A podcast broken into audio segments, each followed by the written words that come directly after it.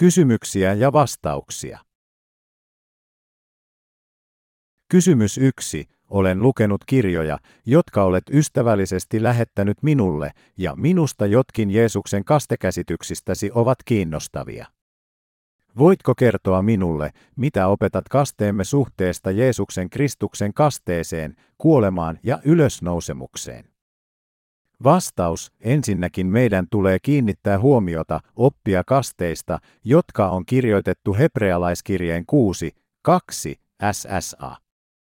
Raamatun mukaan on kolme erilaista kastetta, Johannes kastajan kaste parannukseen, kaste, jonka Jeesus sai Johannes kastajalta, ja vesikasteemme rituaalina. Saamamme kaste on tunnustus uskostamme Jeesuksen kasteeseen. Toisin sanoen meidät kastetaan tunnustaaksemme uskomme, että uskomme, että Jeesus kastettiin ottaakseen pois kaikki syntimme ja myös kuoli ristillä sovittaakseen heidät. Nyt voit ymmärtää Matteuksen 3, 15, n, jossa sanotaan, salli nyt, sillä näin meidän sopii täyttää kaikki vanhurskaus. Tässä sillä näin tarkoittaa, että Jeesus itse kantoi kaikki maailman synnit, kun Johannes Kastaja, koko ihmiskunnan edustaja, kastoi hänet. Se oli Jumalan syvällinen suunnitelma pelastaa meidät synnin väistämättömästä ansasta. Herra Jumala heitti hänen päällensä kaikkien meidän syntivelkamme, Jesaja 53, 6, ja on antanut meille vanhurskautensa. Vanhurskaus tarkoittaa tässä. Dikaeosune kreikaksi, mikä tarkoittaa myös oikeudenmukaisuutta ja oikeudenmukaisuutta. Se kertoo meille, että Jeesus kantoi koko ihmiskunnan pahuuden reiluimmalla ja oikeudenmukaisimmalla tavalla saamalla kasteen kätten päällepanemisen muodossa. Meidät on pelastettu vahvalla uskollamme kasteeseen, ristillä kuolemaan ja Jeesuksen ylösnousemukseen. Hänen kasteensa hengellisen ympärileikkauksen ruum. 2.29 voima, joka karsii pois kaikki syntimme sydämestämme, on pestä pois synnit sydämestämme. Sen tähden apostoli Pietari sanoi kansalle, tehkää parannus ja ottakoon kukin teistä kasteen Jeesuksen Kristuksen nimeen syntienne anteeksi saamiseksi, niin te saatte pyhän hengen lahjan, apostolien teot 2.38, helluntaipäivänä. Kaikkien syntisten tulee saada synnit anteeksi sydämessään uskomalla Jeesuksen nimeen. Mikä on hänen nimensä merkitys? Sinun on annettava hänelle nimi Jeesus, sillä hän on vapahtava kansansa heidän synneistänsä, evankeliumi Matteuksen mukaan 1.21. Nimi Jeesus tarkoittaa vapahtajaa, joka pelastaa kansansa kaikista heidän synneistään. Kuinka hän pelasti meidät kaikista synneistämme? Jeesus on pelastanut meidät kaikista synneistämme kastellaan ja ristillä kuolemallaan. Kun Jeesuksen Kristuksen apostolit saarnasivat evankeliumia, he varmistivat selkeän ymmärryksen Jeesuksen kasteesta ja rististä, joten he opettivat todellisen evankeliumin, ja sitten kastoivat ne, jotka uskoivat siihen. Sen mukaisesti meidät kastetaan tunnustaaksemme ulkoisesti, että uskomme syvällä mielessämme Jeesuksen kasteeseen ja kuolemaan. Kun meidät kastetaan, tunnustamme, kiitos, Herra. Sinä kantoit kaikki syntini kastesi kautta, kuolit puolestani ja nousit ylös pelastaaksesi minut. Minä uskon sinun evankeliumiisi. Palvelijat kastavat meidät veteen symbolina uskollemme Jeesuksen kasteeseen ja hänen ristillä kuolemaansa, aivan kuten Johannes kastoi hänet. Kastaja. Niinpä alkukirkon pyhät kastettiin todisteeksi heidän uskomuksistaan sen jälkeen, kun he tunnustivat uskonsa evankeliumiin ja saivat lunastuksen, syntien anteeksi saamisen. Kasteen rituaali ei ole välttämätön edellytys pelastumiselle. Vaikka on erittäin tärkeää kirkastaa uskomme, vesikasteillamme ei ole mitään tekemistä pelastuksemme kanssa. Me voimme pelastua vain uskomalla veden ja veren evankeliumiin. Raamattu sanoo, että meidät kastetaan Jeesukseen Kristukseen, ruum. 6, 3, gal. 3.27, kun uskomme hänen kasteeseensa. Kuinka sitten voisimme tulla Kristukseen kastetut? Se on mahdollista vain silloin, kun uskomme hänen kasteeseensa, koska liha, vanha itsemme, voidaan yhdistää Jeesukseen ja ristiinnaulita hänen kanssaan vain uskomme kautta hänen kasteeseensa. Näin ollen synti Jeesus kantoi kaikki meidän syntimme kastellaan, ja hänen kuolemansa oli tuomio meidän pahoista teoistamme. Siksi me myös kuolimme ristillä hänen kanssaan. Toisin sanoen lihamme, joka ei voi muuta kuin tehdä syntejä kuolemaan asti, kuoli synnille ja olemme pelastuneet kaikista pahoista teoistamme Jeesuksen yhteydessä hänen kasteensa kautta. Ne, jotka ovat liittyneet Jeesukseen hänen kasteensa ja kuolemansa kautta, voivat liittyä myös hänen ylösnousemukseensa. Hänen ylösnousemuksensa ei ole vain ylösnousemastamme kuolleistamme syntiin, vaan se antaa meille myös mahdollisuuden syntyä uudesti Jumalan lapsiksi ja lapsiksi. Vihittyjä, jotka ovat puhtaita ja synnittömiä hänen edessään. Jos emme olisi siirtäneet syntejämme hänelle epäluottamuksella hänen kasteeseensa, hänen kuolemansa ja ylösnousemuksensa olisivat saattaneet olla merkityksettömiä, sillä niillä ei ole mitään tekemistä pelastuksemme kanssa. Ne, jotka ovat uskossa laskeneet kaikki syntinsä hänen päälleen, yhdistyvät hänen ristillä syömäänsä, jolloin he voivat syntyä uudesti vanhurskaana. Kuitenkin niillä, jotka eivät ole laskeneet syntejään hänen päälleen uskomalla hänen kasteeseensa, ei ole mitään yhteyttä hänen kuolemaansa ja ylösnousemukseensa. Uskovien kaste on luotettava, aivan kuten voimme hyväksyä aviomiehen ja vaimon lailliseksi pariksi hääseremonian kautta. Pyhien kaste on ulkoinen julistus tällaisesta sisäisestä uskomuksesta. Kun julistamme uskoamme hänen kasteeseensa ja ristiin Jumalan, pyhien ja maailman edessä, uskomme muuttuu muuttumattomammaksi.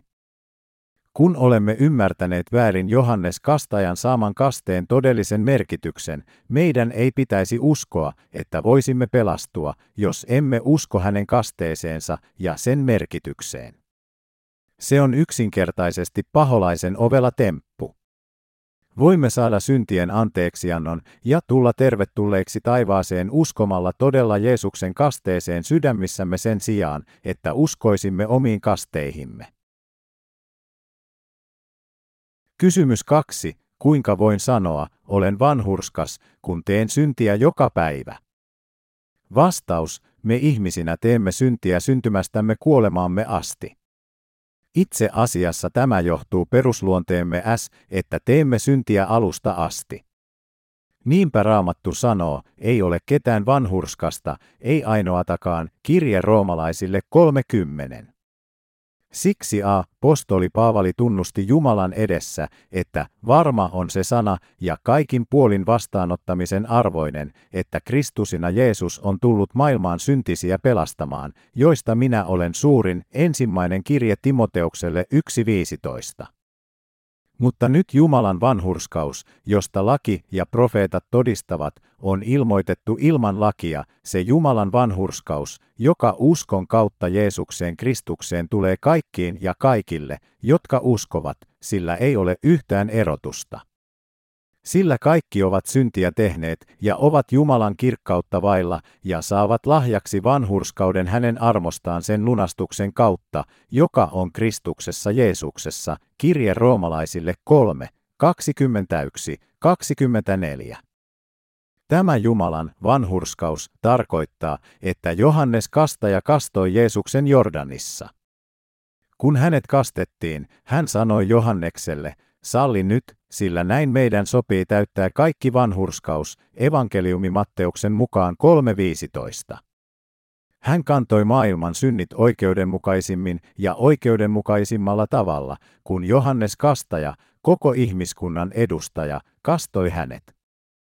Niinpä Johannes huudahti seuraavana päivänä, että hän oli kastanut Jeesuksen, katso, Jumalan karitsa, joka ottaa pois maailman synnin, evankeliumi Johanneksen mukaan 1.29. Mitä maailman synnin sitten tarkoittaa? Se edustaa kaikkien ihmisten kaikkia syntejä Adamista ja Eevasta, ensimmäisistä ihmisistä maan päällä, viimeiseen ihmiseen, joka tulee elämään tässä maailmassa.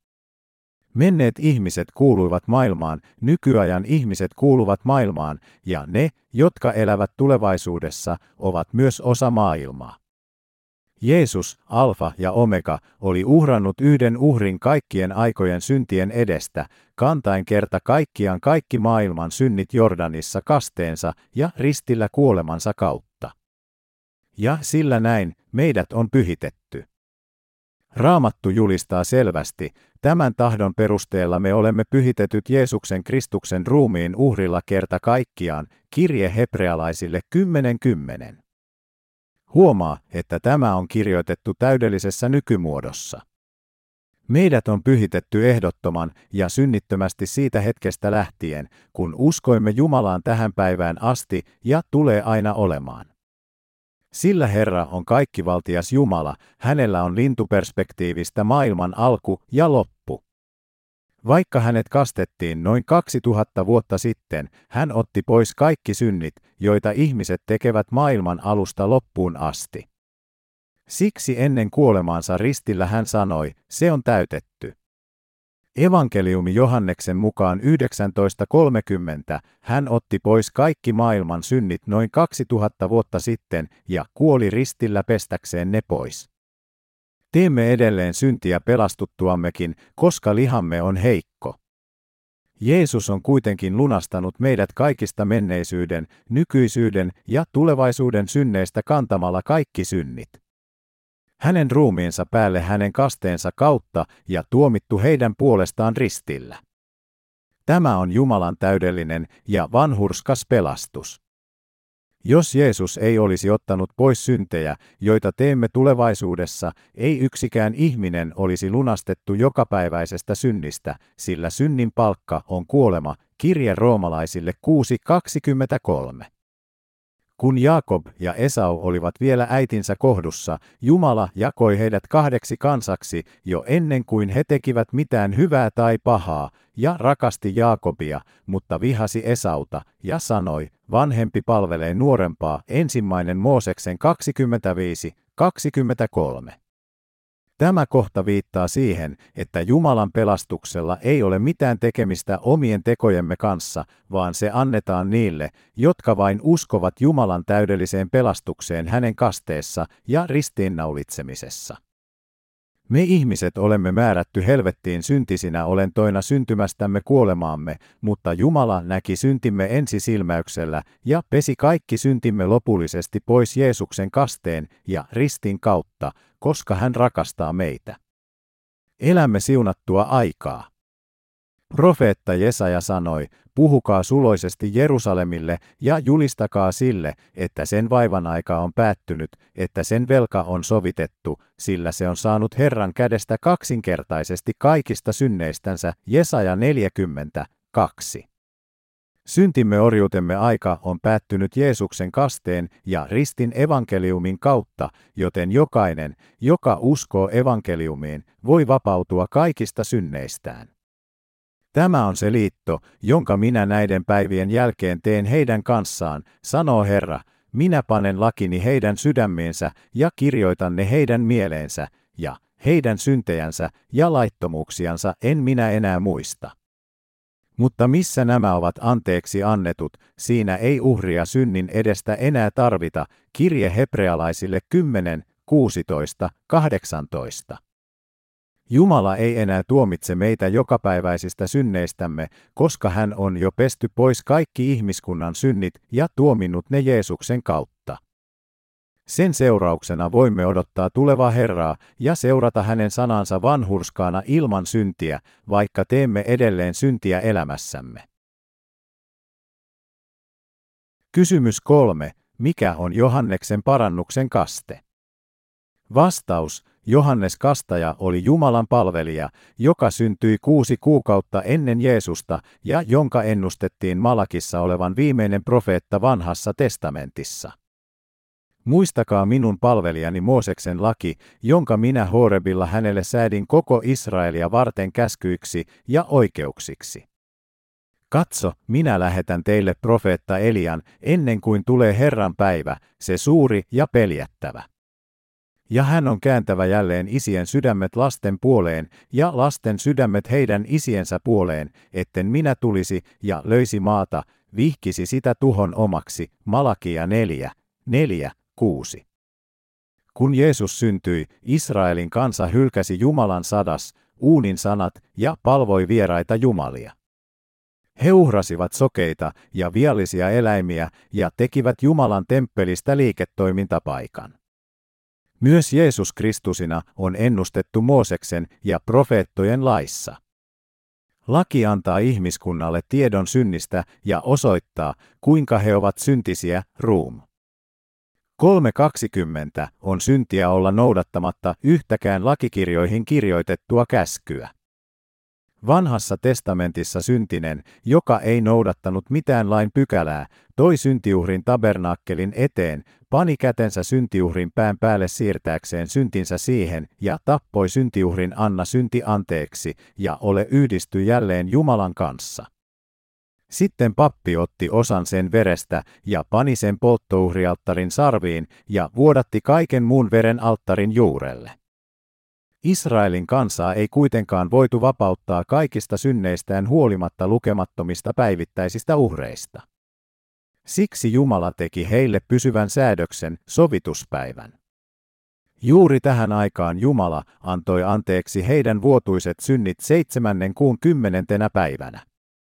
Sinä päivänä Aaron, korkein pappi, otti kaksi vuotta ja heitti niistä arpaa, toinen Herralle ja toinen syntipukki. Sitten hän pani kätensä vuohen pään päälle, jotta Herra laskeisi kaikki Israelin kansan vuosittaiset synnit sen päälle. Sitten Aaron tappoi sen ja otti sen verta pirskottaakseen sitä seitsemän kertaa armoistuimen päälle ja eteen. P. Pitsin sovituksen, hän tarjosi toisen eläimen. Hän pani kätensä elävän vuohen pään päälle ja tunnusti sen kautta kaikki israelilaisten vuosisynnit. Tällä menetelmällä kaikki heidän vuotuiset syntinsä siirrettiin sille, ja se lähetettiin erämaahan sopivan miehen kädellä. Israelilaiset lunastettiin vuosittaisista synneistään tällä tavalla. Vanhan testamentin lain mukaan uhrattu uhri ei kuitenkaan voinut tehdä täydellisiksi niitä, jotka uhrasivat jatkuvasti vuosi vuodelta. Se oli vain tulevien hyvien asioiden, Messian vanhurskaiden tekojen, varjo, hebrealaisille 10, 1. Israelin kansa ei odottanut Jeesusta Kristusta, vapahtajaa. Sen sijaan he palvoivat syntisen maailman vieraita jumalia ja hylkäsivät vanhan testamentin profeettojen sanat. Siten Jumala ennusti lähettävänsä Johannes Kastajan palauttamaan israelilaisten sydämet, palauttamaan heidät hänen luokseen ja valmistamaan heidän sydämensä ottamaan vastaan Jeesuksen Kristuksen. Ennen kuin Johannes Kastaja kastoi Jeesuksen, hän antoi parannuksen kasteen Israelin kansalle Juudean erämaassa. Hänen tarkoituksenaan kastaa heidät vedellä oli saada heidät odottamaan Jeesusta ja uskomaan häneen. Hän opetti, että hän kastaisi vapahtajan kätten päälle panemisen tiellä ottaakseen pois kaikki maailman synnit, ja ristiinnaulittaisiin sitten pelastaakseen heidät kaikista heidän synneistään. Hän sanoi, että Jeesus tulisi ja ottaisi pois menneisyyden epätäydelliset uhrit ja uhraisi iankaikkisen uhrin ruumiillaan. Hän ottaisi kaikki meidän syntimme kasteen kautta, aivan kuten Israelin kansa lunastettiin tuomalla virheetön syntiuhri, panemalla kätensä sen päälle ja teurastamalla se vanhan testamentin uhrijärjestelmän mukaisesti. Monet israelilaiset tunnustivat syntinsä, katuivat ja hän kastoi heidät. Parannus tarkoittaa palauttaa mielensä Herran puoleen. Muistaen vanhan testamentin lain, hän tuli Johanneksen luo ja tunnusti olevansa toivottomia syntisiä, jotka eivät voineet muuta kuin tehdä syntejä kuolemaansa asti. He tunnustivat myös, etteivät he voineet päästä taivasten valtakuntaan hyvillä teoillaan lain mukaan, ja palasivat mielensä Jeesukseen Kristukseen, joka pyyhkii pois kaikki heidän syntinsä kerta kaikkiaan ja avaisi portin K-valtakuntaan. Taivas. Kaste, jonka Johannes Kastaja antoi Israelin kansalle, oli seuraava. Hän antoi heidän tunnustaa, kuinka paljon he tekivät syntiä elämässään, tekivät parannuksen ja etsivät Jeesusta Kristusta, jonka hän, ylipappi ja koko ihmiskunnan edustaja, kastoi ja ristiinnaulittaisiin pelastaakseen heidät kaikista heidän synneistään, aivan kuten hän kastoi. Niitä. Tämä on todellinen raamatullinen parannus. Siksi Johannes huudahti kansalle, minä kastan teidät vedellä parannukseen, mutta se, joka minun jäljessäni tulee, on minua väkevämpi, jonka kenkiäkään minä en ole kelvollinen kantamaan. Hän kastaa teidät pyhällä hengellä ja tulella, evankeliumi Matteuksen mukaan 3.11. Johannes Kastaja käänsi ihmisten mielet Jeesukseen, todisti heille, että Jeesus ei ottaisi pois kaikkia maailman syntejä, jo. 1.29 ja kuolisi heidän puolestaan sijaisena. Siten Jeesus itse todisti, että Johannes tuli näyttämään meille vanhurskauden tien, Mät. 21.32. Kysymys 4. Etkö usko, että Jeesuksen kasteen ymmärtäminen pelastuksen välttämättömyyteen mitätöisi hänen ristillä kuolemansa evankeliumissa?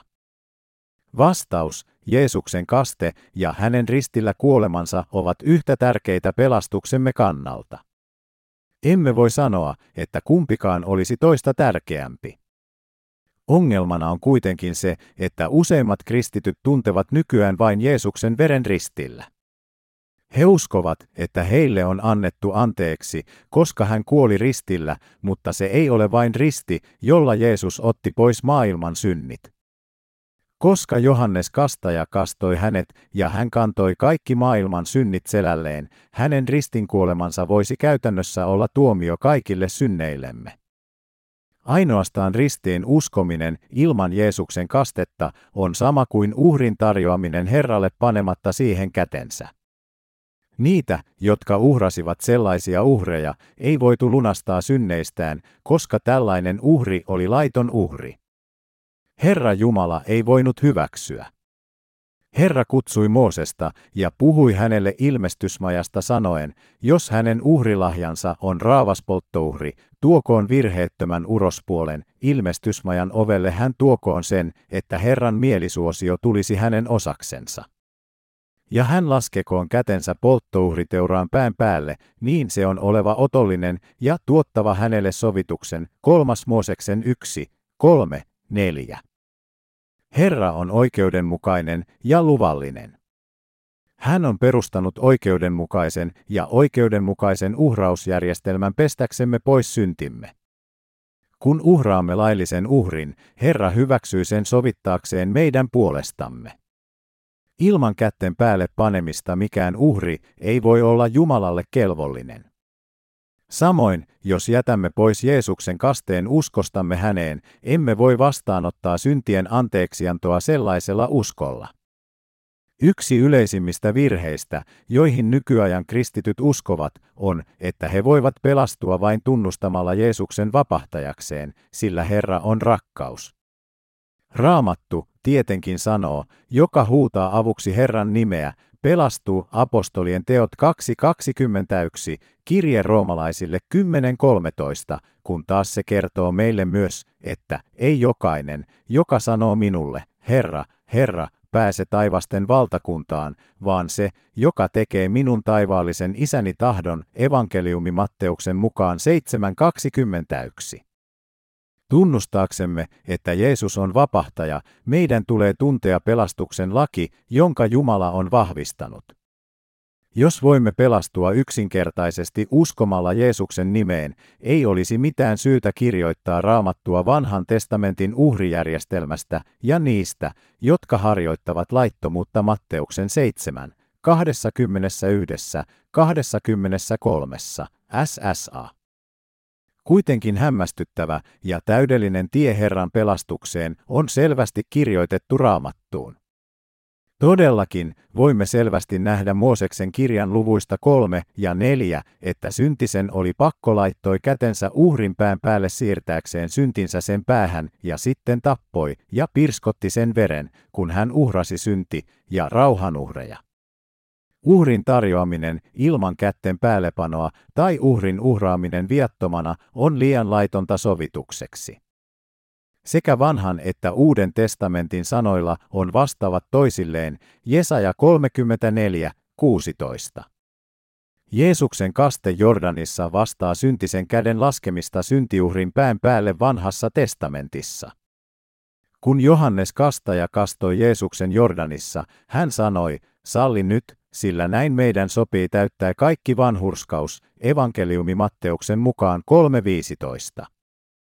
Tässä kaikki vanhurskaus tarkoittaa oikeudenmukaisuutta ja oikeudenmukaisuutta. Tämä tarkoittaa, että Jeesuksen on sopivaa tulla syntiuhriksi ihmiskunnan puolesta tällä menetelmällä. Oli myös sopivaa, että Johannes kastaja kastoi hänet kätten päälle panemisen muodossa ottaakseen pois kaikki maailman synnit oikeudenmukaisimmalla tavalla sen uhrijärjestelmän mukaisesti, joka koostui ihmisten päälle panemisesta. Käsiä ja verta, jotka Jumala perusti vanhassa testamentissa. Vain ristiin uskominen tarkoittaa, että Hoon kuolema meillä ei ole mitään tekemistä syntiemme kanssa, koska syntimme eivät olisi koskaan siirtyneet hänelle ilman Jeesuksen kastetta.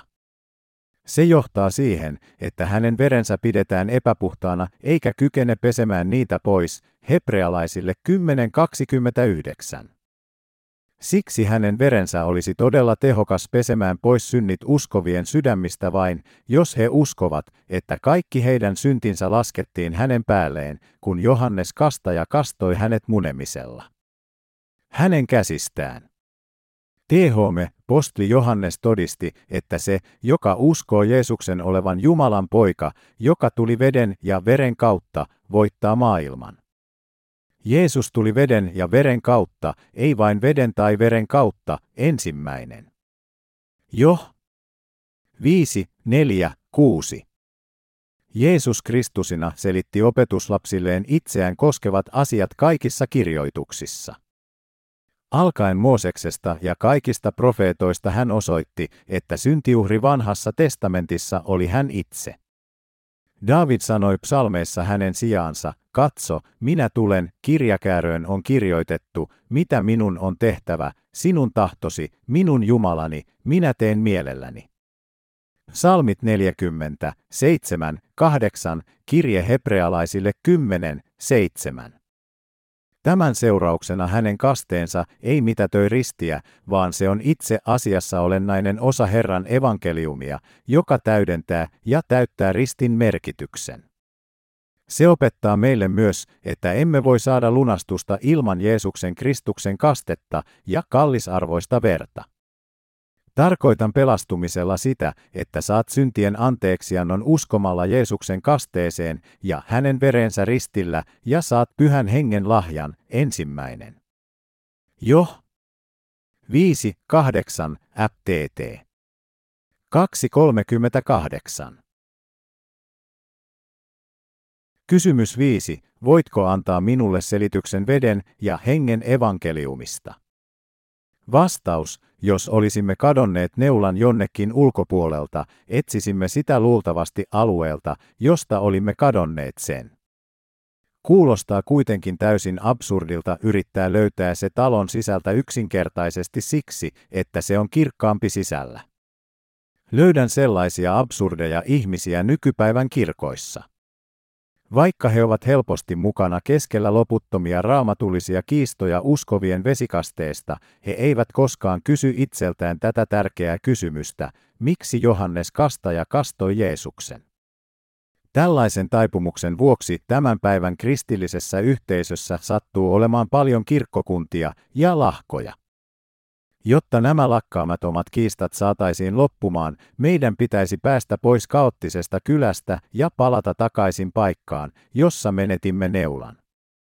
Jos haluamme vilpittömästi löytää totuuden, meidän tulee päästä eroon stereotypioista, sillä emme löydä sitä uskonnollisesta kylästä. Miksi apostolit painottivat niin paljon Jeesuksen Kristuksen kastetta? Salainen totuus veden ja hengen evankeliumista, jonka he saivat Jeesukselta, saarnattiin kaikkialla maailmassa. Jeesus sanoi, jos joku ei synny vedestä ja hengestä, ei hän voi päästä sisälle Jumalan valtakuntaan, evankeliumi Johanneksen mukaan 3, 5. Raamattu kertoo meille, että Jeesus tuli veden ja veren kautta pelastamaan meidät kaikista synneistämme ensimmäinen.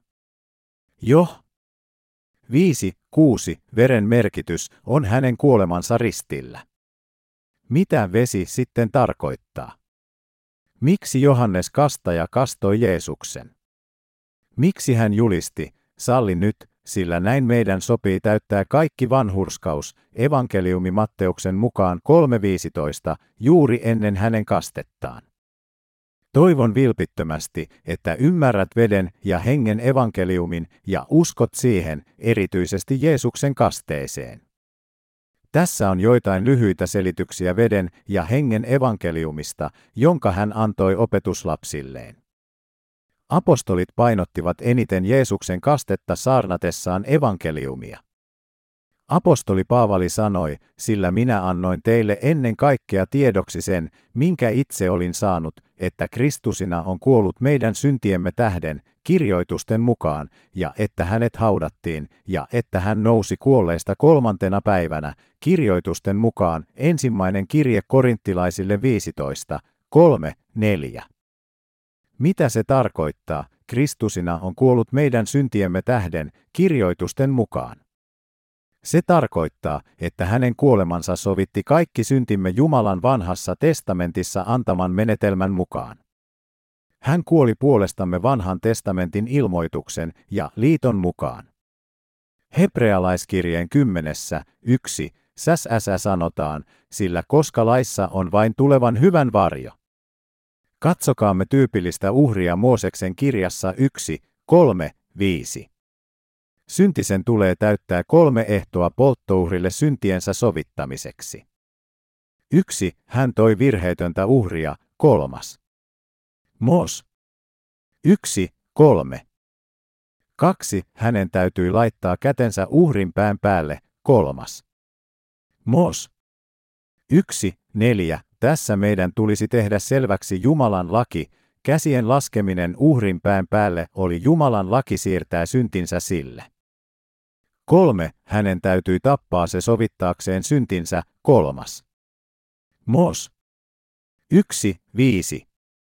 Sovituspäivänä Aaron pani molemmat kätensä elävän vuohenpään päälle ja tunnusti siitä kaikki Israelin lasten syntinsä ja rikkomuksensa ja pane ne vuohen päähän, kolmas. Mos. 16.21. Tuohon aikaan Aaron oli Israelin edustaja. Hän yksin pani kätensä vuohenpään päälle, mutta kaikki Israelin kansan vuosisynnit, noin 2-3 miljoonaa, siirtyivät sille. Vanhan testamentin uhri on varjo tulevista hyvistä asioista. Jeesus uhrasi itsensä Jumalan tahdosta pyhittääkseen meidät raamatun mukaan. Ensinnäkin Jeesus tuli ihmisen lihassa ollakseen virheetön Jumalan karitsa. Hän on Jumalan ainosyntyinen poika ja hänen olemuksensa kuva kirje hebrealaisille 1, 3. Näin ollen hän sopii syntiuhriksi koko ihmiskunnalle. Toiseksi Johannes Kastaja kastoi Jeesuksen Jordanissa. Kaste annetaan kätten päälle panemisen muodossa ja Johannes Kastaja on Aaronin jälkeläinen ja koko ihmiskunnan edustaja. Kun Johannes pani kätensä Jeesuksen Kristuksen pään päälle, kaikki maailman synnit ohitettiin hänelle, salli nyt, sillä näin meidän sopii täyttää kaikki vanhurskaus, ja hän kastoi hänet. Kaikki syntimme olivat vihdoin siirtyneet hänen päälleen. Heti seuraavana päivänä Johannes huudahti, katso, Jumalan karitsa, joka ottaa pois maailman synnin, evankeliumi Johanneksen mukaan 1.29. Kolmanneksi Jeesus kuoli ristillä kaikkien syntiemme anteeksi saamiseksi ja sanoi, se on täytetty. Evankeliumi Johanneksen mukaan 19.30 hän nousi kuolleista tehdäkseen meidät vanhurskaiksi Jumalan edessä. Muista, että syntiuhri uhrattiin syntien anteeksi saamiseksi. Syntisen täytyy laittaa kätensä sen päähän ennen kuin hän tappoi sen. Jos hän unohtaisi yhden ainoan askeleen, toisin sanoen, jos hän ei laittanut kätensä uhrin päähän, häntä ei voitu lunastaa, koska hän oli harjoittanut laittomuutta. Jos kristityllä ei ole aavistustakaan, mitä hänen kastensa tarkoittaa, sellaisella ihmisellä on täytynyt olla synnit sydämessään, eikä hän voi pelastua pelkästään oman uskonsa kautta. Useimmat kristityt tietävät vain puolet hänen vanhurskaudestaan. A. Postoli Johannes tekee selväksi evankeliumin ensimmäisessä e-pistoolissaan, hän on se, joka on tullut veden ja veren kautta, Jeesus Kristusina, ei ainoastaan vedessä, vaan vedessä ja veressä, ja henki on se, joka todistaa, sillä henki on totuus. Ensimmäinen Johanneksen kirje 5, 6. Raamatussa on paljon p-lauseita, jotka tukevat sitä, kuinka välttämätön hänen kasteensa on hänen vanhurskautensa täydentämiseksi toimi pelastuksemme puolesta. Kaikkien kristittyjen tulee palata veden ja hengen evankeliumiin. Kysymys 6. Mitkä pyhien kirjoitusten kohdat osoittavat, että apostolit painottivat suuresti Jeesuksen kastetta? Vastaus. Ennen kaikkea meidän tulisi erottaa kasteemme merkitys Jeesuksen kasteen merkityksestä.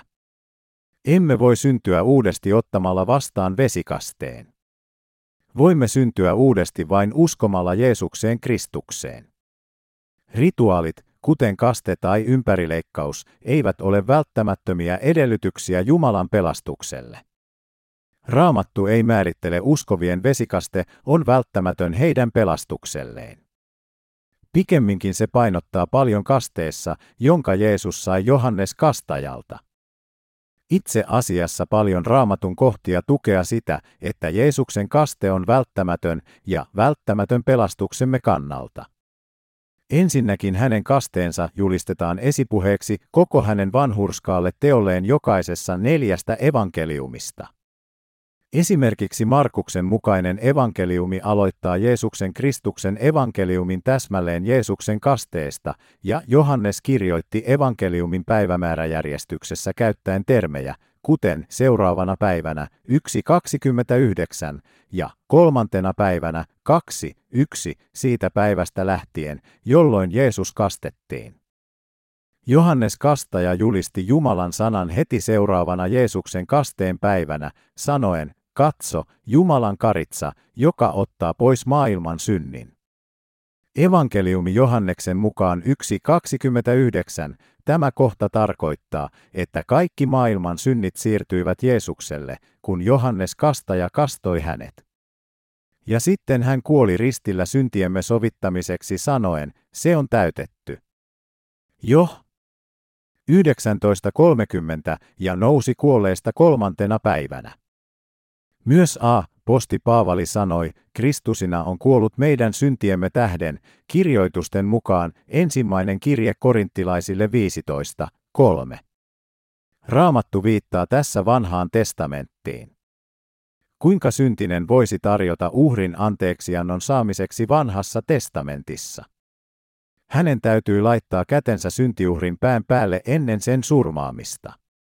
Jos hän olisi jättänyt tekemättä kädet syntiuhrin pään päälle, hän ei olisi voinut saada anteeksi laittoman uhrin uhraamista. A. Postoli Paavali sanoi, vai ettekö tiedä, että me kaikki, jotka olemme kastetut Kristukseen Jeesukseen, olemme hänen kuolemaansa kastetut. Kirje roomalaisille 6, 3, kuinka sitten voi olla mahdollista, että meidät kastetaan Jeesukseen? Kasteeksi tuleminen Kristukseen Jeesukseen merkitsee uskomista hänen kasteeseensa Jordanilla, ei vain omia vesikasteitamme. Kun uskomme siihen tosiasiaan, että Johannes Kastaja siirsi kaikki syntimme hänelle laskemalla kätensä Jeesuksen pään päälle, voimme saada kasteen häneen. Sillä kaikki te, jotka olette Kristukseen kastetut, olette Kristuksen päällenne pukeneet, kirje kalatalaisille 3.27. Niistä, jotka siirsivät kaikki syntinsä Jeesukselle Johannes Kastajan kautta uskon kautta, on tullut Jumalan synnittömiä lapsia. Hänessä te myös olette ympärileikatut, ette käsin tehdyllä ympärileikkauksella, vaan lihan ruumiin poisriisumisella, Kristuksen ympärileikkauksella, kirje kolossalaisille 2.11. Tapa vapautua synnistä riisumalla pois lihan syntien ruumis on olla hengellinen ympärileikattu ilman käsiä. Ruum 2.29 sanoo, ympärileikkaus on sydämen ympärileikkaus, eli uskoa Jeesuksen kasteeseen, joka katkaisee synnit sydämissämme. A. Postli Paavali sanoi. Tämän vertauskuvan mukaan vesi nyt teidätkin pelastaa kasteena, joka ei ole lihan saastan poistamista, vaan hyvän omantunnon pyytämistä Jumalalta, Jeesuksen Kristuksen ylösnousemuksen kautta, ensimmäinen Pietarin kirje 3.21. Kaste on antityyppi, joka pelastaa meidät. Kuten jo tiedämme, ihmisiä kuoli Noan päivinä, koska he eivät uskoneet veteen, ja vielä nykyäänkin on tottelemattomia ihmisiä, jotka hukkuisivat, vaikka uskoisivat Jeesukseen, koska he eivät usko Jeesuksen kasteeseen. Mikä on vesi? Apostoli Johannes paljasti kaiken evankeliumista ensimmäisessä e-pistoolikirjoituksessaan, hän on se, joka on tullut veden ja veren kautta, Jeesus Kristusina, ei ainoastaan vedessä, vaan vedessä ja veressä, ja henki on se, joka todistaa, sillä henki on totuus. Ensimmäinen Johanneksen kirje 5, 6. Jeesus tuli luoksemme sekä kasteensa että ristinsä kautta pelastamaan meidät kaikista synneistämme. Johannes sanoi myös, henki ja vesi ja veri, ja ne kolme pitävät yhtä, ensimmäinen Johanneksen kirje 5, 8. Tämä kertoo meille, että Jeesuksen kaste, risti ja henki yhdessä muodostavat yhden täydellisen pelastuksen. Jeesus sanoi Nikodemukselle, jos joku ei synny vedestä ja hengestä, ei hän voi päästä sisälle Jumalan valtakuntaan, Johanneksen 3, 5. Synnymme uudesti vedestä ja hengestä. Usko hänen vesi- ja ristikasteeseensa on kaikki mitä tarvitset tulaksesi lunastuksi ja vastaanottaaksesi pyhän hengen lahjana. Näin raamattu sanoo uudesti syntymisestä. Niinpä a, postoli Pietari sanoi, tehkää parannus ja ottakoon kukin teistä kasteen Jeesuksen Kristuksen nimeen syntienne anteeksi saamiseksi, niin te saatte pyhän hengen lahjan, apostolien teot 2.38. Saadaksesi kaikkien syntien anteeksiannon ja pyhän hengen lahjan, sinun tulee uskoa Jeesuksen kasteeseen koko sydämestäsi. Mitä muuta voimme sanoa? Älä kiellä totuutta, että niin monet p-lauseet tue hänen kastettaan hänen vanhurskautensa välttämättömänä tekona meidän pelastuksemme puolesta. Kristinuskon on palattava veden ja hengen evankeliumiin. Sen tähden Kristuksen opin alkeet ja pyrkikäämme täydellisyyteen, ryhtymättä taas uudestaan laskemaan perustusta, parannusta kuolleista töistä ja uskoa Jumalaan, oppia kasteista ja kätten päälle panemisesta, kuolleitten ylösnousemisesta ja iankaikkisesta tuomiosta, kirje hebrealaisille 6, 1, 2. Täällä voimme saada vihjeen alkuaikojen kirkon alkuperäisen evankeliumin löytämisestä. He opettivat oppia kasteista, kätten päälle panemisesta, kuolleista ylösnousemuksesta ja ikuisesta tuomiosta niille, jotka juuri tulivat kristityiksi. Meidän kaikkien tulee uskoa mielessämme, että Jeesus otti pois kaikki syntimme kastellaan ja kuoli ristillä, jotta meidät tuomittaisiin synneistämme Jumalan vanhurskaan lain mukaan. Kysymys 7. Se on se, mitä olen jo uskonut ja opettanut, ellet vain korota Jeesuksen usein huomiotta jätettyä kastetta. Mikä sitten on niin erilaista veden ja hengen evankeliumissa?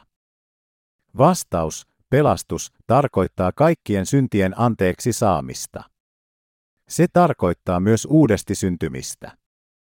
Kun syntinen tulee vanhurskaaksi uskomalla elämän evankeliumiin, sanomme, hän on syntynyt uudesti vedestä ja hengestä Jeesuksen pelastuksen kautta.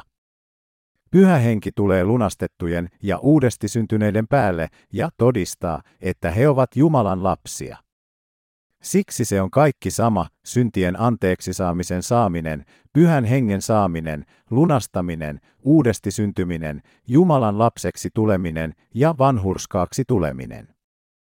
Jeesus sanoi, minä olen tie ja totuus ja elämä, ei kukaan tule isän tykö muutoin kuin minun kauttani, evankeliumi Johanneksen mukaan 14, 6, mikä tarkoittaa, että vain Jeesuksen, Jumalan ainokaisen pojan, kautta voimme päästä Jumalan valtakuntaan. Siksi meidän on tiedettävä, kuinka Jeesus pesi pois kaikki syntimme ja piti meidät kansansa, joka ansaitsee päästä hänen valtakuntaansa. Siitä huolimatta useimmat kristityt ajattelevat edelleen, että pelkkä hänen nimensä kutsuminen voi pelastaa heidät. He uskovat Jeesukseen avaamatta koskaan raamattua, tietämättä, mitä hän on tehnyt pelastaakseen meidät kaikista synneistämme.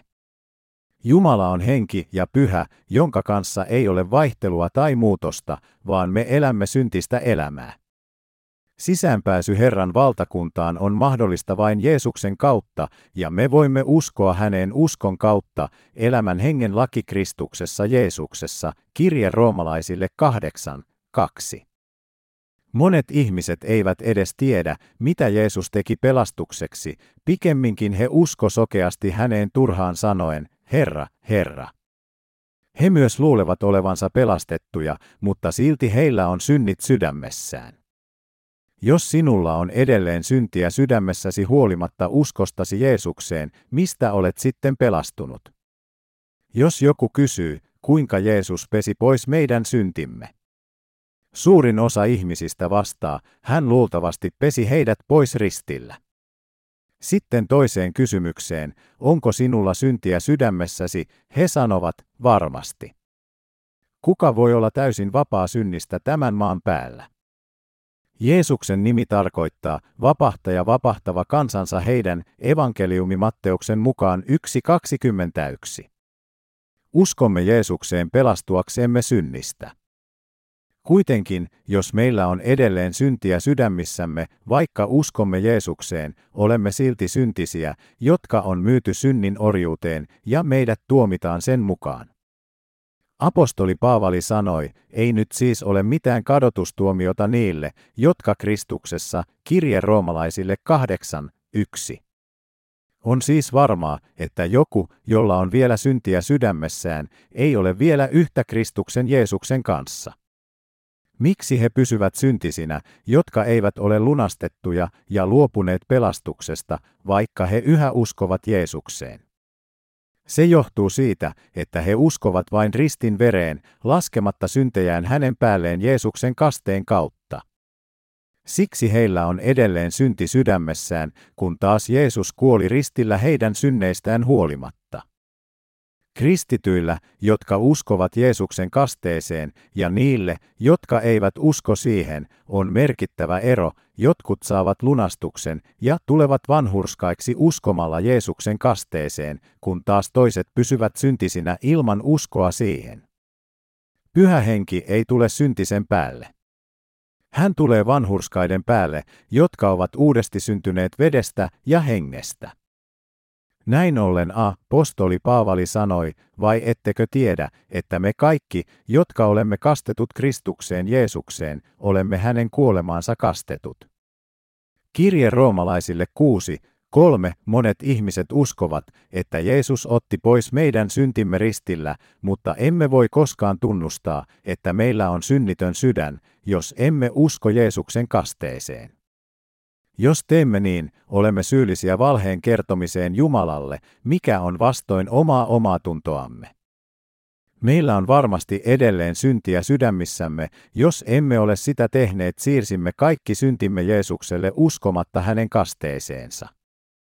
Heille, jotka älkää uskoko Jeesuksen kasteen ja ristin evankeliumia, heillä on taipumus langeta legalismiin ja olla vakavia syntisiä. Siksi riippumatta siitä, mitä he tekevät, kuten rukoilevat syvillä vuorilla tai rukoilevat vilpittömästi anteeksiantoa rukouskokouksen aikana, he löytävät silti synnit jääneenä heidän sydämiinsä. Jeesus sanoi, ei jokainen, joka sanoo minulle, Herra, Herra, pääse taivasten valtakuntaan, vaan se, joka tekee minun taivaallisen isäni tahdon. Moni sanoo minulle sinä päivänä, Herra, Herra, emmekö me sinun nimesi kautta ennustaneet ja sinun nimesi kautta ajaneet ulos riivaajia ja sinun nimesi kautta tehneet monta voimallista tekoa. Ja silloin minä lausun heille julki, minä en ole koskaan teitä tuntenut, menkää pois minun tyköäni, te laittomuuden tekijät.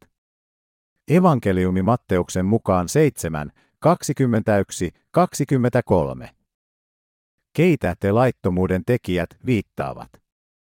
Se viittaa niihin, jotka eivät ole saaneet täydellistä lunastusta sydämeensä, koska he uskoivat vain ristiin. Se on mielivaltainen usko, ei Jumalalta. Me harjoitamme laittomuutta, jos emme usko siihen tosiasiaan, että Jeesus on pelastanut meidät kasteensa ja ristinsä kautta. Emme voi sanoa, että meillä on oikea usko ennen kuin tiedämme ja uskomme sekä Jeesuksen kasteen että ristin. Jeesus sanoi, että jos ihmiset haluavat syntyä uudesti, se on mahdollista vain veden ja hengen kautta. Aivan kuten ihmiset olisivat voineet vapautua vedenpaisumuksesta vain, jos he olisivat olleet Noan arkissa, voit saada kaikki syntisi anteeksi ja elää todellista uskollista elämää vain, jos uskot veden ja hengen evankeliumiin. Ilman veden ja hengen evankeliumia et voi saada syntien anteeksiantamusta, etkä tulla Jumalan lapsiksi. Kysymys kahdeksan. Olin varma, että usko Jeesukseen on pelastanut minut. Olin ollut rauhassa sydämessäni olevien vakaumusten kanssa. Mutta nyt olen hämmentynyt viesteistäsi. Pitäisikö minun uskoa hänen kasteeseensa ja hänen ristiinsä pelastuakseni? Vastaus, jos et usko Jeesuksen kasteeseen, on varmaa, että sinulla on syntiä sydämessäsi. Apostoli Johannes sanoi, jos sanomme, ettei meillä ole syntiä, niin me eksytämme itsemme, ja totuus ei ole meissä ensimmäinen Johanneksen kirje 1, 8.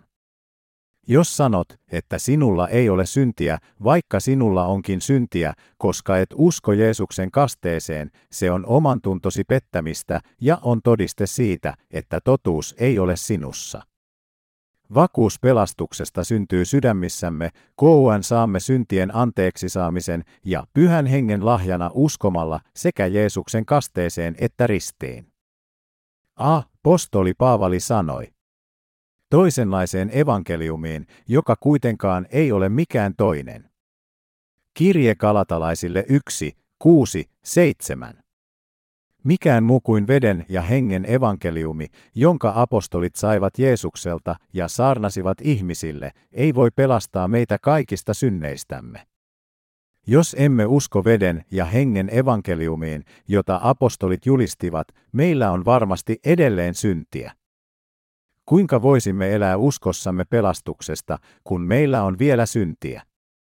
Kun kristityt, jotka eivät vielä ole uudesti syntyneet, käyttäytyvät hyvin Jumalan edessä, he ovat varmoja pelastuksistaan täydessä ilossa ja vakaumuksessa. Kuitenkin heiltä puuttuu vakaumus, ja he pelkäävät synnin taakan vuoksi heidän sydämessään tehdessään jonkin vakavan synnin.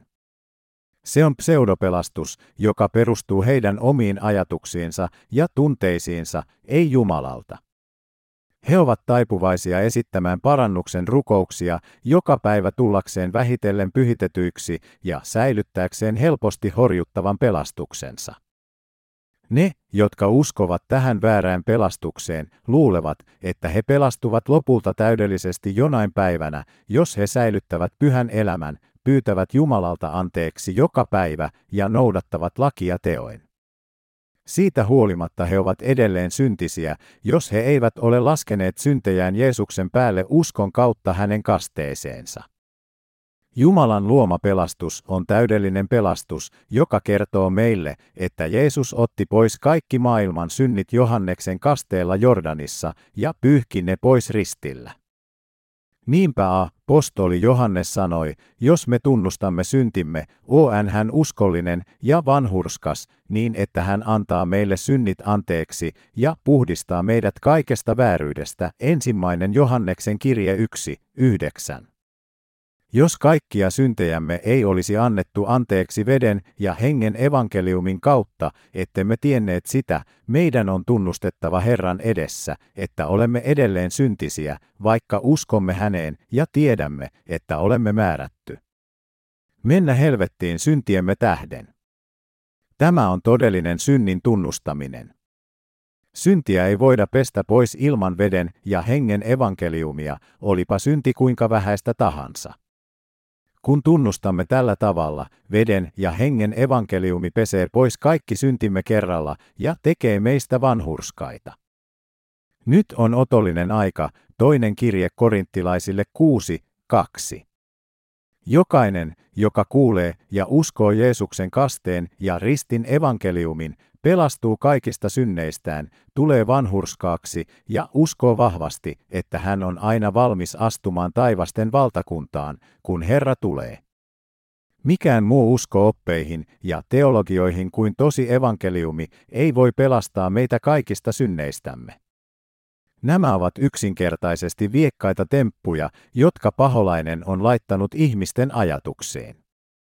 Meidän tulee palata veden ja hengen evankeliumiin ja vastaanottaa sydämiimme todellinen pelastus synneistä. Tämä on hänen ja hänen työnsä rakastamista. Kysymys 9. Jos ymmärryksesi vedestä ja hengestä olisi oikea, niin pelastus ei olisi ollut mahdollista varkaalle ristillä. Jos varas ristillä pidettäisiin poikkeuksena säännöstä, niin Jumala ei olisi oikeudenmukainen, koska hän rikkoi oman valtakuntaan pääsyn sääntönsä. Kuinka voit selittää varkaan pelastuksen ristillä? Vastaus, siihen aikaan kaikki juutalaiset odottivat profetoitua Messiasta. Siksi he tiesivät paremmin laista ja uhrijärjestelmästä, jonka Jumala oli antanut Mooseksen kautta enemmän kuin mikään mukansa. He uskoivat, että Messias tulisi Jumalan sovittavan lain mukaan ja vapauttaisi heidät kaikista heidän synneistään. He eivät kuitenkaan uskoneet, että Johannes kastoi Jeesuksen kastaja oli Jumalasta ja hänen piti panna kaikki maailman synnit Jeesuksen päälle, Mark 11, 27, 33, mutta pikemminkin he pitivät häntä miehenä, joka johdatti ihmiset harhaan ja ristiinnaulitti hänet. Koska roomalaisia suojeltiin ruoskimiselta tai ristiinnaulitsemiselta roomalaisen lain mukaan, apostolien teot 22, 25, 29, 23, 27, näemme, että varkaat ristillä eivät olleet roomalaisia, vaan juutalaisia. Näemme myös, että varas oli juutalainen, joka pelkäsi Jumalaa sanoistaan ja sanoi, Jeesus, muista minua, kun tulet valtakuntaasi, evankeliumi Lukkaan mukaan 23.42. Juutalainen varas tunsi jo lain ja uhrijärjestelmän, jonka Jumala antoi Moosekselle. Joten hän uskoi, että Messias tulisi Jumalan sovituslain mukaan. Niiden, jotka tulevat Jumalan luo, täytyy tunnustaa olevansa syntisiä, ja heidän on määrä mennä helvettiin syntiensä vuoksi. Varas tunnusti syntinsä sanoen, särsimme oikeuden mukaan, sillä me saamme, mitä meidän tekomme ansaitsevat, evankeliumi Lukkaan mukaan 23.41. Voimme myös nähdä, että varas pelkäsi Jumalaa ja hänen toiveensa oli päästä taivaan valtakuntaan hänen sanoistaan, Jeesus, muista minua, kun tulet valtakuntaasi, evankeliumi Lukkaan mukaan 23.42. Hän sanoi, mutta tämä ei ole mitään pahaa tehnyt, evankeliumi Lukkaan mukaan 23.41. Mitä varas tiesi siitä, mitä Jeesus teki?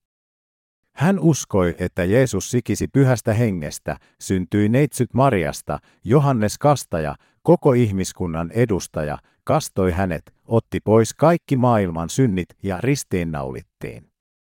Hän oli juutalainen, joka uskoi, mitä Jeesus teki kaikkien hyväksi ihmisiä, mukaan lukien hänet, vaikka hänet ristiinnaulittiin saadakseen asianmukaisen palkkion teoistaan maan päällä. Ne, jotka tunnustivat syntinsä Johanneksen kasteen kautta, tunnustivat Jumalan vanhurskauden, kun he kuulivat kaikkien syntiensä tulevan. Siirtyi Jeesukselle hänen kasteensa kautta. Ne, jotka eivät kuitenkaan saaneet Johanneksen parannuksen kastetta, hylkäsivät Jumalan tahdon, koska he eivät myöskään uskoneet Jeesuksen kasteeseen. Luuk. 7, 28, 30. Päinvastoin, varas, joka pelastui, tunnusti, että kaikki, mitä Jeesus teki, oli oikein ja vanhurskaasti, kun taas muut juutalaiset eivät. Hän saattoi olla yksi niistä juutalaisista, jotka olivat kuulleet kaiken sen, mikä heidän keskuudessaan on toteutunut, Luuk. Yksi, yksi. Hän saattoi viimein sanoa, että Jeesus oli vanhurskas ja profetoitu Messias, koska hän lopulta tuli uskomaan risti, että Jeesus otti pois kaikki syntinsä kastellaan. Näin ollen hän pelastui. Hän pelastui myös uskomalla veden ja hengen evankeliumiin. Koska Jumala on vanhurskas, hän vanhurskauttaa ne, jotka uskovat Jeesuksen kasteeseen ja ristiin hänen elämän hengen lakinsa mukaisesti. Kysymys 10. Koska Jumala on armollinen ja myötätuntoinen, eikö hän pitäisi meitä vanhurskaina, vaikka meillä on syntiä sydämessämme, jos vain uskomme Jeesukseen? Vastaus, Jumala on rakkaus ja myös oikeudenmukainen. Siksi hän tuomitsee synnin rehellisesti riippumatta siitä, mitä. Synnin palkka on kuolema, kirje roomalaisille 6.23. Tämä tarkoittaa, että syntinen on tuomittu helvettiin. Hän erottaa vanhurskaat syntisistä, aivan kuten hän teki valon pimeydestä. Jumala kutsuu vanhurskaiksi niitä, joilla ei ole syntiä uskomalla, että Jeesus pesi pois kaikki heidän syntinsä kasteensa ja ristiinnaulitsemisensa kautta. Kuitenkin ne, joilla on edelleen syntiä, koska he eivät usko Jeesuksen kasteeseen, ovat syntisiä Jumalan edessä. He ovat niitä, jotka eivät usko veteen, toisin sanoen Jeesuksen kasteeseen, aivan kuten Noan päivien ihmiset eivät uskoneet. Jos Jumala pitää syntisiä, joissa on edelleen syntiä, vanhurskaana ja synnittömänä, silloin hän valehtelee eikä voi siksi tuomita tai hallita kaikkia luomuksiaan. Hän sanoi, minä en julista syyllistä syyttömäksi, toinen Mooseksen 23, 7. Pahat ovat niitä, jotka noudattavat ja ovat enemmän riippuvaisia ihmisten perinteestä jättäen syrjään veden ja hengen evankeliumin, jolla Jumala on lunastanut meidät kaikista synneistämme kaikkein oikeudenmukaisimmin ja oikeudenmukaisimmalla tavalla. Jeesus sanoi, synnin, koska he eivät usko minuun, evankeliumi Johanneksen mukaan 16, 9.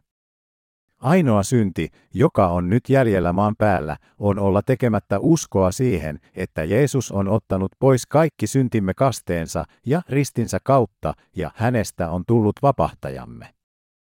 Tämä on pyhän hengen pilkkaamisen synti, jota ei voida koskaan antaa anteeksi. Ei ole mitään muuta keinoa niille, jotka pilkkaavat pyhää henkeä, pelastua, koska he eivät usko, että Jeesus pesi pois kaikki heidän syntinsä. A. Postoli Johannes sanoi, jokainen, joka tekee synnin, tekee myös laittomuuden, ja synti on laittomuus. Ja te tiedätte hänen ilmestyneen ottamaan pois synnit, ja hänessä ei ole syntiä. Kuka ikinä hänessä pysyy, hän ei tee syntiä, kuka ikinä syntiä tekee, hän ei ole häntä nähnyt eikä häntä tuntenut. Ensimmäinen Johanneksen kirje 3, 4, 6. On laittomuutta olla uskomatta siihen tosiasiaan, että Jeesus on ottanut pois kaikki syntimme kasteensa ja ristinsä kautta. Hän hylkää ne, jotka viimeisenä päivänä tekevät sellaista laittomuutta. Niillä, jotka pysyvät hänessä, ei ole syntiä, ja he ovat yhteydessä Jeesukseen, kun heidät kastetaan häneen. Niillä, jotka ovat panneet kaikki elämänsä synnit hänelle uskonsa kautta hänen kasteeseensa, ei ole syntiä, vaikka he silti tekevät syntiä lihan heikkouksien vuoksi.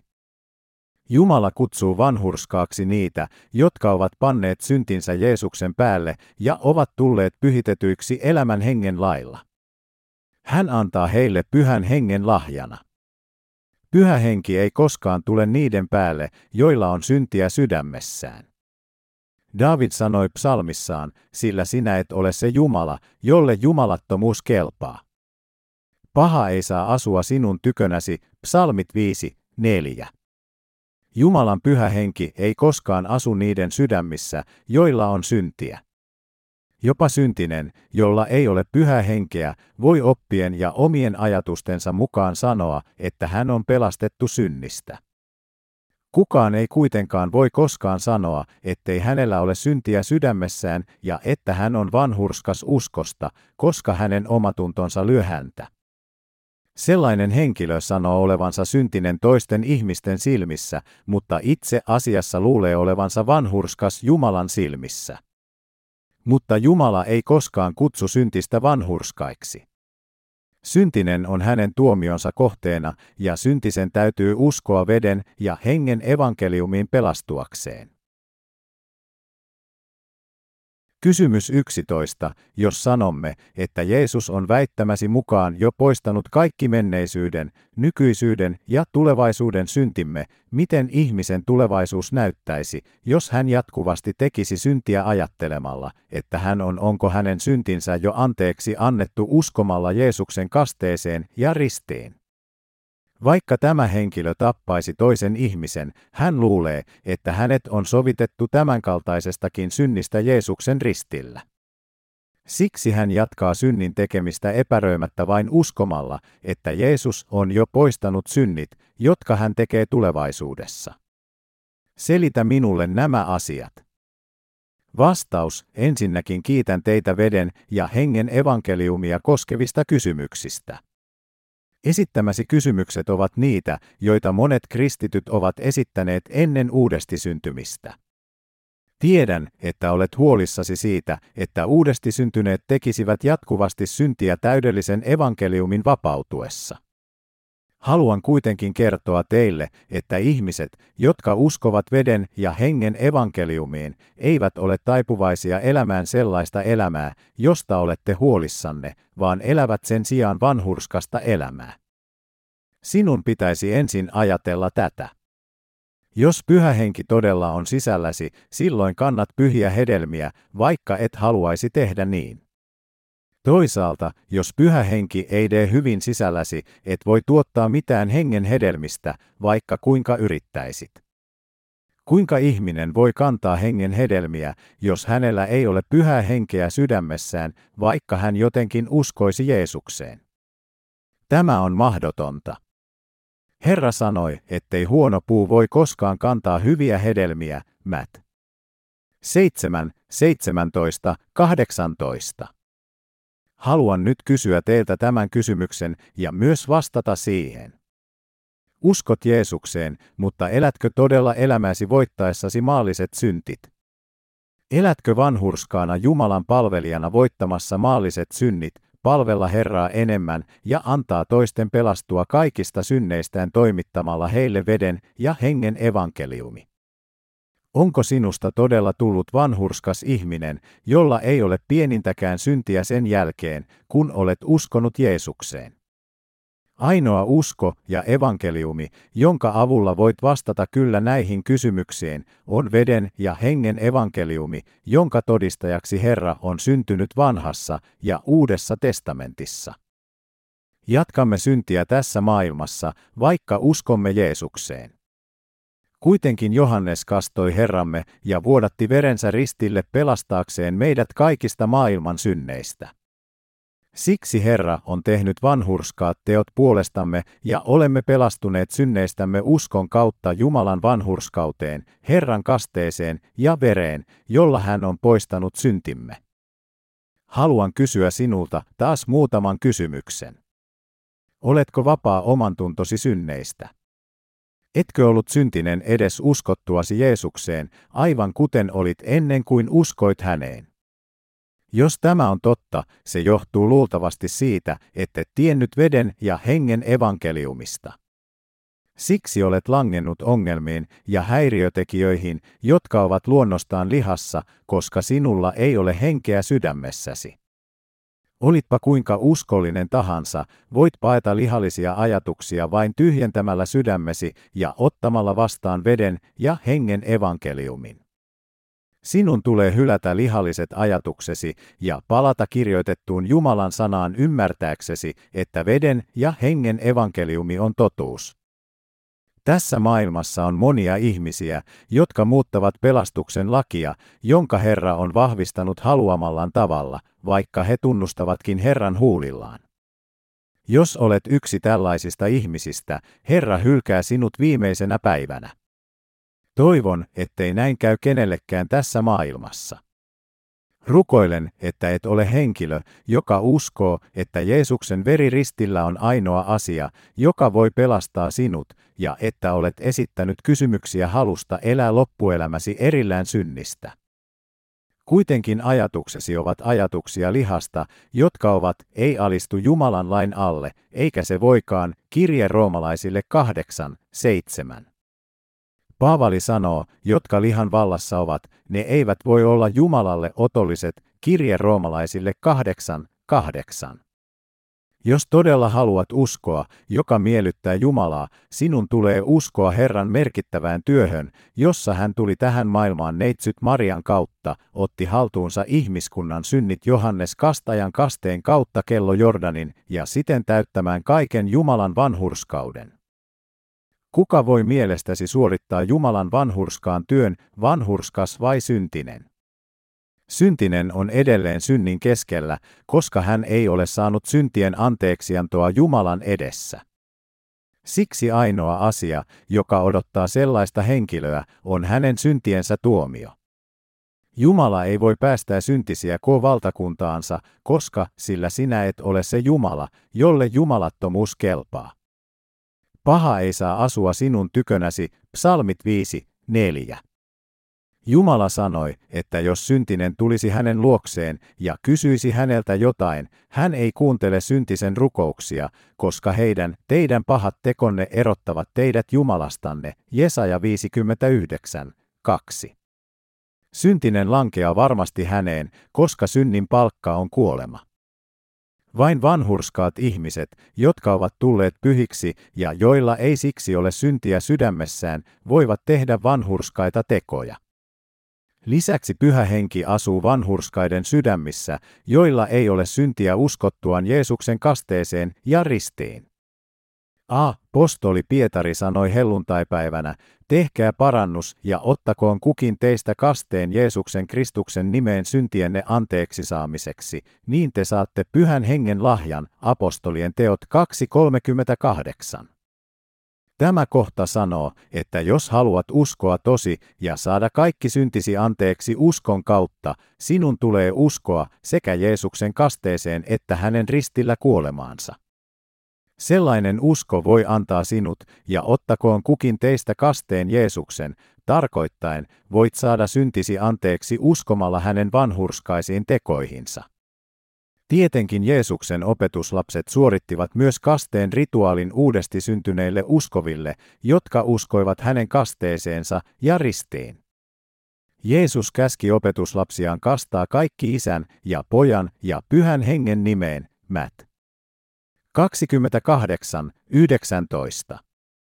Lisäksi A. Postoli Paavali sanoi, mutta jolla ei ole Kristuksen henkeä, se ei ole hänen omansa, kirje roomalaisille 8, 9.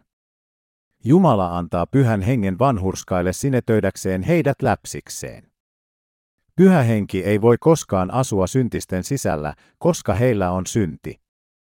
Pyhä henki ei pidä synnistä, sen sijaan se pitää parempana pyhyyttä, synnistä eroamista. Henki myös ohjaa vanhurskaita ihmisiä vanhurskaalle tielle ja johdattaa heidät seuraamaan isän tahtoa. Mikä tämä isän tahto sitten on? Se on levittää veden ja hengen evankeliumia kaikkien kansakuntien ihmisille ja kastaa heidät suuren lähetyskäskyn mukaisesti. Vanhurskaiden ja syntisten liha tekee syntiä kuolemaansa asti. Kuitenkin Herra on tehnyt vanhurskaan teon poistaakseen kaikki synnit, joita ihmiset tekevät lihallaan ja sydämellään hänen kastellaan ja verellään. Tämä on Jumalan vanhurskaus, jonka Jeesus on täyttänyt. Siksi raamatussa on kirjoitettu, sillä siinä todellinen evankeliumi, Jumalan vanhurskaus ilmestyy uskosta uskoon, niin kuin kirjoitettu on, vanhurskas on elävä uskosta, kirje roomalaisille 1.17. Henkilö, joka on saanut syntien anteeksiantamuksen uskomalla Jumalan vanhurskauteen, voittaa synnin ja kuoleman laista ja seuraa hänen vanhurskauden sijaan.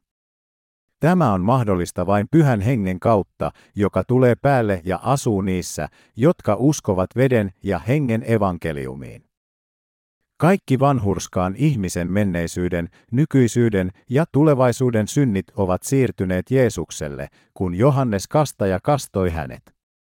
Myös vanhurskaiden liha on kuollut yhdessä Jeesuksen kanssa. Kun ihminen uskoo tähän, hän yhdistyy Jeesukseen ja hänen kuolemansa kaltaisuuteen. Tästä tulee tuomio kaikille hänen synneilleen, roomalaiskirje 6.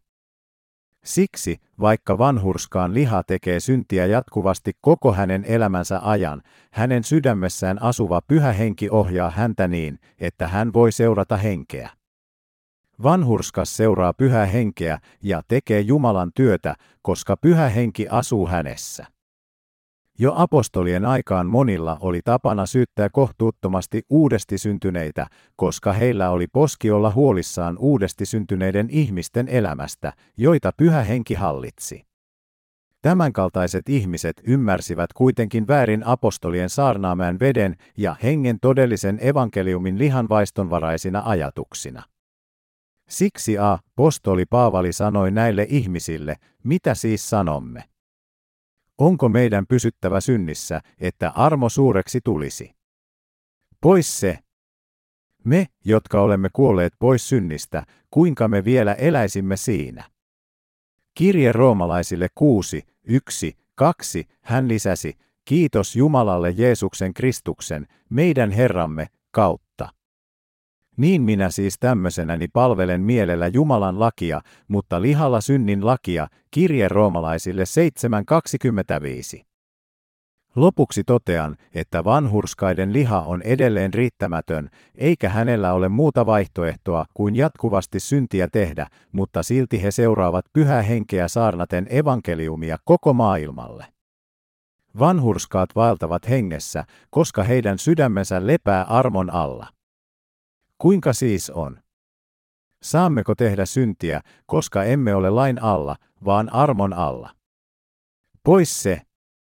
Ettekö tiedä, että kenen palvelijoiksi, ketä tottelemaan te antaudutte, sen palvelijoita te olette, jota te tottelette, joko synnin palvelijoita, kuolemaksi, tai kuuliaisuuden, vanhurskaudeksi. Kirje roomalaisille 6, 15, 16. Aivan kuten oikeat kukat ovat paljon erilaisia kuin tekokukat, niin vanhurskaan ihmisen sydämen Herra ja syntinen ovat erilaisia toisiltaan. Alaviiva koska vanhurskaan ihmisen sydämen Herra on pyhä henki, hän pystyy valtamaan hengessä ja seuraamaan elämässään vanhurskasta totuutta, mikä miellyttää Jumalaa. Toisaalta syntisellä ei ole muuta vaihtoehtoa kuin seurata syntiä, koska isäntä hänen sisällään on synti itse. Syntinen ei voi elää pyhää elämää, koska hänellä ei ole henkeä monien pahojen tekojensa vuoksi. Oletus, että veden ja hengen evankeliumiin uskovat eivät pysty elämään pyhää elämää, on vain lihan vaistonvaraisista ajatuksista johtuva harha. Jumala varoittaa heitä sanoen, nämä sitä vastoin herjaavat sitä, mitä eivät tunne, mutta minkä he järjettömän eläinten tavoin luonnostaan ymmärtävät, sillä he turmelevat itsensä, Juudaksen kirje 1.10. Monet ihmiset eivät nykyään ymmärrä vanhurskaiden elämää, vaikka he tunnustavatkin veden ja hengen evankeliumin todelliseksi evankeliumiksi, koska he eivät tunne sitä täysin eivätkä ole ottaneet sitä sydämeensä. Mitä mieltä olet uudesti syntyneiden pyhien vanhurskaista teoista? He ovat uhraaneet kaiken kallisarvoisensa, jopa itsensä elävinä uhreina hyvien töiden puolesta evankeliumin levittämiseksi koko maailmaan. Omien ajatustesi mukaan, miksi luulet, että uskotko äräs veden ja hengen evankeliumiin, tekisikö tarkoituksella synnin evankeliumin verukkeella?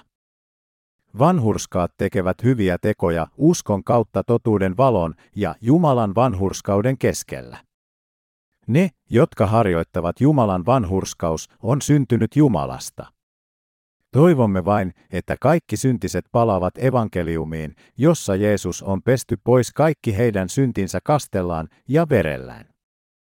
Kyllä, vilpitön toiveemme on, että saisit ota vastaan syntien anteeksi saaminen uskomalla todella sydämestäsi veden ja hengen evankeliumiin ja odota Herraa viimeiseen päivään ilman syntiä.